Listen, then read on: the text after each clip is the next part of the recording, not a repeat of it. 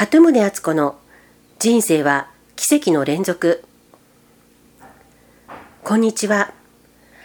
琵琶湖のほとりで翻訳などをしながらのんびり暮らしている鳩宗敦子です。私は山奥の過疎地に暮らしていた2004年12月から日記ブログを始め現在も時々雑文をアップしているんですけど今年2018年の春からはお坊さんと話そうというポッドキャストを始めました。これは比叡山延暦寺のお坊さんに比叡山のことや仏教にまつわることなどをいろいろと教えていただく番組です。もともと宗教や精神世界に興味がある私としては毎回勉強になっています。とはいえ私は特定の宗教の信者ではありませんし特に宗教やスピリチュアルな世界に詳しいというわけでもありません。ただ昔から偶然だとかちょっとした奇跡みたいなことが大好きでそういうことに遭遇するととっても嬉しくなって誰かに話したくなるんです。この年まで生きてると実は偶然だと思っていた出来事って本当は自分が知らなかっただけで最初から計画されていたことだったのかもとか。この世で出会う人って自分が知らないだけで本当は最初から決まっていたのかもなんて思うことがよくあります。きっと皆さんの生活の中でもそう思わせるような出来事ってあるんではないでしょうか。そこでこの番組では私が体験したそんな小さな奇跡についてお話ししていこうと思います。すでにブログで記事に書いた話もあるかと思いますが、あしからず。では、記念すべき第1回目の今日のお話は、我が家が山奥の過疎地に暮らしていた頃に遡ります。まだうちの息子が小学校の低学年だった頃で、そこはスーパーやコンビニすらないような山奥だったので、子供の習い物に通うことすら難しくて、その当時はインターネットで算数の勉強ができる会員制サイトに登録したんです。子供の年齢に合わせてコースが選べて、定期的に出される算数の問題を解いて、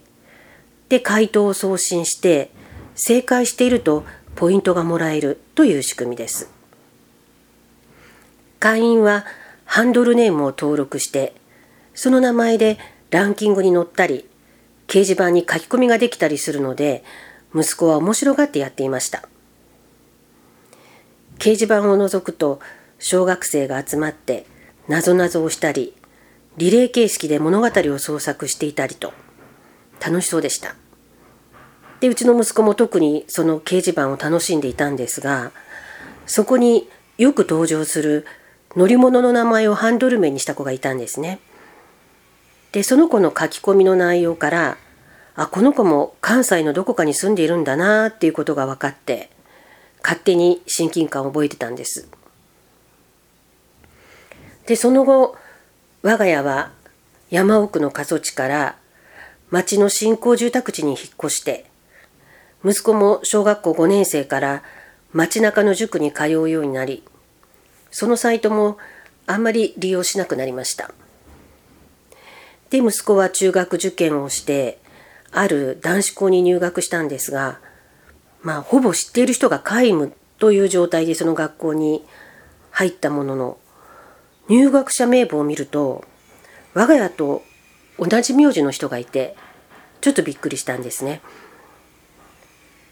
この鳩宗敦子っていう名前はもちろんペンネームで本名ではないんですけれども我が家の本当の名字もまあ鳩宗というような珍名ではないもののどこにでもよくあるような名前でもないのでこれまで学校や職場で同じ名字の人に出会うという経験をしたことがなかったんですね。なのでこの同じ名字の同級生ってどんな子なのかなって気になっていたんです。でしばらくして息子が学校の同じ学年の中で数学同好会ができたから入ることにしたって言うんですね。で何でもその中心になっているのがその我が家と同じ名字の同級生だっていうんです。その子はすっごく数学が好きなんだそうです。それを聞いて私は何の根拠もないんですけどふともしかしてその子があの乗り物のハンドル名の子だったりしてと口はしてたんですね。今度本人に聞いてみてって何気なく息子に言っておいたんですがその後思い出してはあの息子に「あ聞いてくれた?」って尋ねても「あ忘れた」の繰り返しでそのまま何ヶ月か過ぎていったんです。で年末も近くなった頃ある日息子がこう言うんです。あお母さんに言うの忘れてたけど同じ名字の彼はやっぱりハンドル名の乗り物くんだったよってえー、本当にそうだったの？と私はちょっと鳥肌が立ってしまいました。同じ関西といってもその彼の家と我が家はかなり離れてるんですけども実は彼もうちの息子も小学校の頃同じ塾に通っていたことが判明しました。まあ、それぞれが通っていた教室はだいぶ離れた場所にあるんですけれどもある一人の共通の先生から同じ先生から教わっていたそうである時この先生がうちの息子に渡すはずのプリントを間違えて同じ名字の彼に渡したことがあったので彼の方は小学校時代から同じ名字の子がいるとうちの息子の存在は知っていたんだそうです。全く接点のない場所で暮らしていた同い年の2人の男子が同じ算数サイトに登録してちょっと交流しながら同じ塾にも通っていてでもリアルでは出会うこともなく何年も過ぎた後に同じ学校で同級生として出会っていたとは何とも不思議な気がします。